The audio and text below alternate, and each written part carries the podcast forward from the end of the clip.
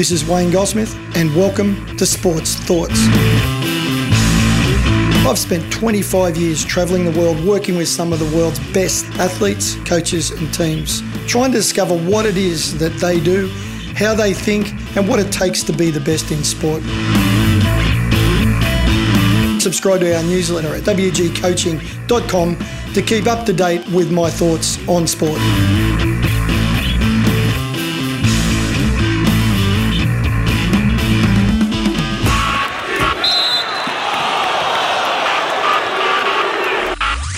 Okay, welcome to Wayne's World. It's Wayne's World with Wayne Goldsmith. Always a great pleasure just after 10 on a Wednesday to welcome Wayne Goldsmith into the Radio Sport Morning Show. WGCoaching.com is his website. Hello, Wayne. How are you doing today?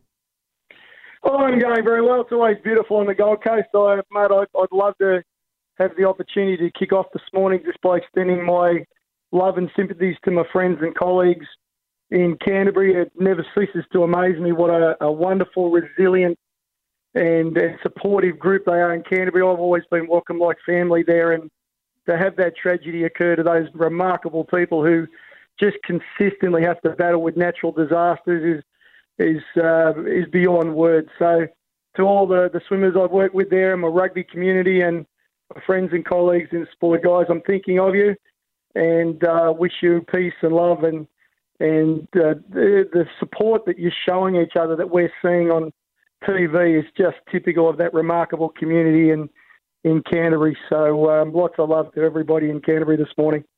Great stuff, Wayne. Well said. Today's topic is uh, is kind of topical because the NRL got underway last week. AFL is underway this week. Super Rugby's been going for a month or so. So um, we're going to talk about uh, what you can what you can glean from the first game of a uh, of a team's season. In in broad terms, can you actually tell anything from a team's first game of a new campaign? Well, it goes back to the previous September October point. What happens is the teams will come together. This part of the world, it's around September October. The ones that are in the final series normally have a break around about then, but everybody else sits down has a bit of a war meeting and says, well, what did we do wrong? What did we do well? How are we going to change? And they come up with a plan. They come up with a set of values, and we've talked a lot about culture over the last uh, couple of years, you and I, about they talk about how things will be different. And then they start on their training programs. And typically what happens is they want to change something. Uh, their strength and conditioning coaches or the performance coaches will say, this year it's going to be about being bigger, or it's going to be more power. It's going to be um, better with endurance, or we're going to decrease our injuries. And they put in place a plan, and then around about this time of year, in about February, March, we start to see the fruits of that plan that was put in place in October. And very much the first game, even I think up to the first three or four games, are very much a reflection of what they've done in pre-season. So going into game one. I mean, there must be the the temptation to uh, to you know to really start well. The adrenaline's flowing. You know, you've had all the build up to it. The game is finally here, the first game. Uh, but do teams sometimes have to take a bit of a measured approach, knowing that it really is just the first game of what can be in you know six months worth of hard season? And that's that's one of the, the greatest questions of all is how to manage play. New Zealand rugby, to my mind, do it very well in particularly a World Cup year. And I remember chatting years ago to George Gregan about this, and he said that the, the, the player load, the demands on a player when you've come back from spring tour, then you go into Super Rugby training, then you've got inbound domestic test matches, then you've got to get up again for a World Cup and be playing better at the end of the year than you were in January, February. That's a that's a big ask for a player to sustain that. And he said at the time, he said the temptation is to take it a little bit easier, not have so much in your your attack, and don't put so much into defence because you know what's coming. But the downside is the competitiveness at professional level is so high. If you do that, if you take it a little easier, you're going to get crunched and probably cause more problems. So, look, I, I think the more seasoned players, the, the internationals who know what's coming towards the end of the year with grand finals, semi finals, World Cups and so on. They're a little more measured early on. and they've got a different intensity that they're able to bring out when they really need it, but they can't afford to be too lax or they, they just start so slowly that they can't regain that momentum. So, what about coaches then, Wayne? Should they or, or do they uh, go all out from, from the start, or, or do they look to peak? You know, this uh, this great unattainable sometimes, peaking at the right time. Um, don't want to show their hand, build into the season progressively. Uh, what what is a, a typical coach approach to game one? Yeah, typically they come up with what they would call their their their brand or their style of play, or they develop a way of playing the game that they're going to implement over the year. Now they would expect that the tactical side and the strategic side. I mean, you and I talk about this all the time. Is that it's not always just about the, the obvious things. The physical stuff's always very, very obvious and measurable. But what they would do is they say, "Look, guys, we're going to have this type of play. It's going to be open, dynamic, uh, we're going to be focusing on counter attack, or we're going to be focused on a robust, immovable, unbreakable defensive line, or we're going to be forwards focused, or we're going to be focused on wide this year. It, so they come up with it. They'd expect to see that implemented reasonably well right from the start because they've been doing their set piece and doing all their work in training, and then that would get better with game. The one thing that they do have absolute control of early on is physical preparation. And we quite often see in that first round, second round, even up to the third or fourth round, is they're, they're as physically strong and as, as big and, and fast as they're going to be. They get better there. There's been some great research, Piney, out of the US on what they call getting game ready and getting game adaptive and, and some really fascinating research over the years about how your body actually adapts to collision and being hit and, and how your body responds to that. But that early stage, the one thing they've got complete control over is physical preparation.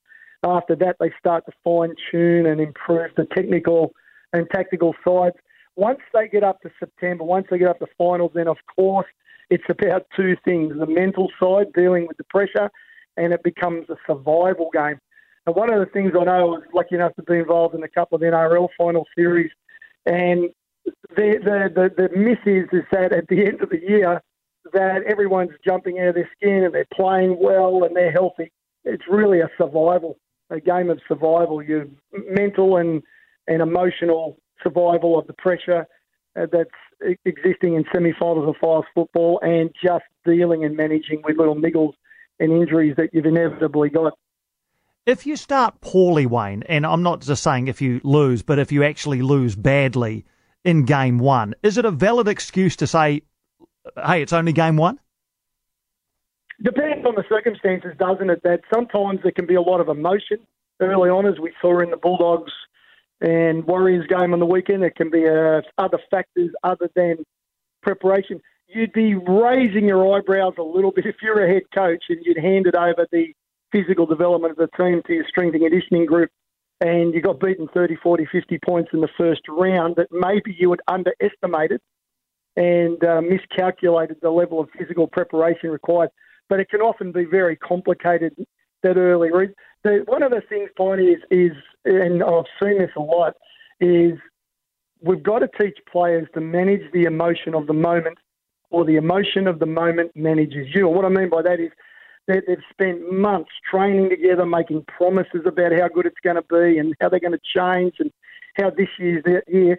They can't allow that just fire and that emotion to overtake them on the first game because they get halfway through the first half, they've burned all their pickies, they've got nothing left because they've allowed the emotion of, wow, it's a first game, it's what we've dreamt of, to get on top of them. They've still got to stick to their game plans, they've got to be measured, they've got to be calculated. Someone's got to lead them and make sure they understand that over that the, the full game because that can very much complicate things. So game one comes and goes, and then uh, the season progresses, and and I guess you get a you start to get a feel for how the season's going. Uh, to jump ahead, uh, at what point in the season do you think you kind of give up and, and start thinking about next year?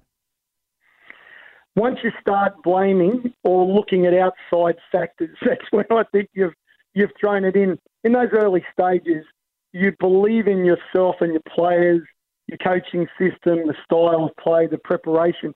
Once you get to a point where you start thinking, well, hang on, if they lose and they lose, we've still got a chance. Or if we get a better draw, or if these players return, once you start looking at things that are outside your control and relying on them to help you get across the line, then questions start to be raised. The early days when you've got limited injuries and things are going really well, and you're still believing in all the things you've said and done prior to the commencement of the season, early season.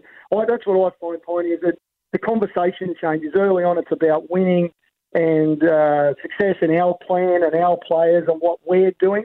Once it gets to the stage where they start thinking, well, you know, the refs are giving us some hard calls and, oh, the travel's knocking us around and these players are missing. Once it starts to go external and they start blaming or looking at other factors and trying to rationale what's happening by looking at things outside their direct control, they're saying, really, hang on, we think that that it's starting to slip. It's a terrible feeling too, Piney. It's a one moment I think as a professional player that's very tough. Is that once you get to a point where you know it's a mathematical impossibility to make the final series, and you still might have a third of the season to go. So you've still got to turn up, still got to do the media, still got to do the training, still got to deal with the impact, knowing that the dream that you've had is already gone, and uh, as a coach trying to say to them, guys, it's about the long term, it's about next season, it's about building your own personal skill set. All those things tend to fall on deaf ears for a while while you're in that mindset saying, well, you know, the season's gone. And it's, it's a pretty tough time for players and coaches and, of course, fans once they realise that the match is against them. Mm, indeed, yeah, no, it's a, a real test of of professional standards, etc. And just to take it back to to uh, to the start of the season, what about when a team does start really well? They're they're four or five games in, they're playing well, they've won their games, they're they're flying. Uh, there must be some management required there as well, so that players don't get too far ahead of themselves. Oh, very, very good call, mate. Very, very good call. You, you're, you're almost on a tightrope, aren't you, Piney? You're on that tightrope of getting excited and going, well, this might actually happen. This could be our year. And hey, hang on, it's a long season certainly to the media, that's what you'll hear. The the spin from the to the media will be, uh, and I think it happened to St George Dragons in it last year in in uh, uh, the NRL uh, they I think they might have won four or five back to back, or they, had some great form early on and looked unbeatable. And yet the message to the media was consistently, well, it's a long season, it's early days yet. Uh, we're not getting ahead of ourselves. You know, the one game at a time thing that keeps coming out. We're just concentrating on doing our job. So you, you hear that. But inside, you've got a little voice going, this is going to happen, this might happen. Try to temper that enthusiasm and excitement with with just the reality that it is a long season. I think that's what you get from senior coaches, you get from experienced coaches is that they see what's happening, but they just stick to their process and they do focus on one game at a time, one week at a time, and progressively build, and they don't overly watch the scoreboard or the, the points table. Very interesting chat, as per usual, Wayne. Thank you so much, mate. Enjoy the rest of your week. Uh, look forward to catching up again next Wednesday. Have a great week, mate. Talk to you next week.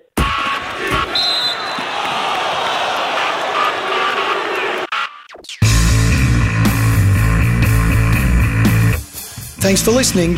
If you'd like to hear more sports thoughts, subscribe to our newsletter at wgcoaching.com.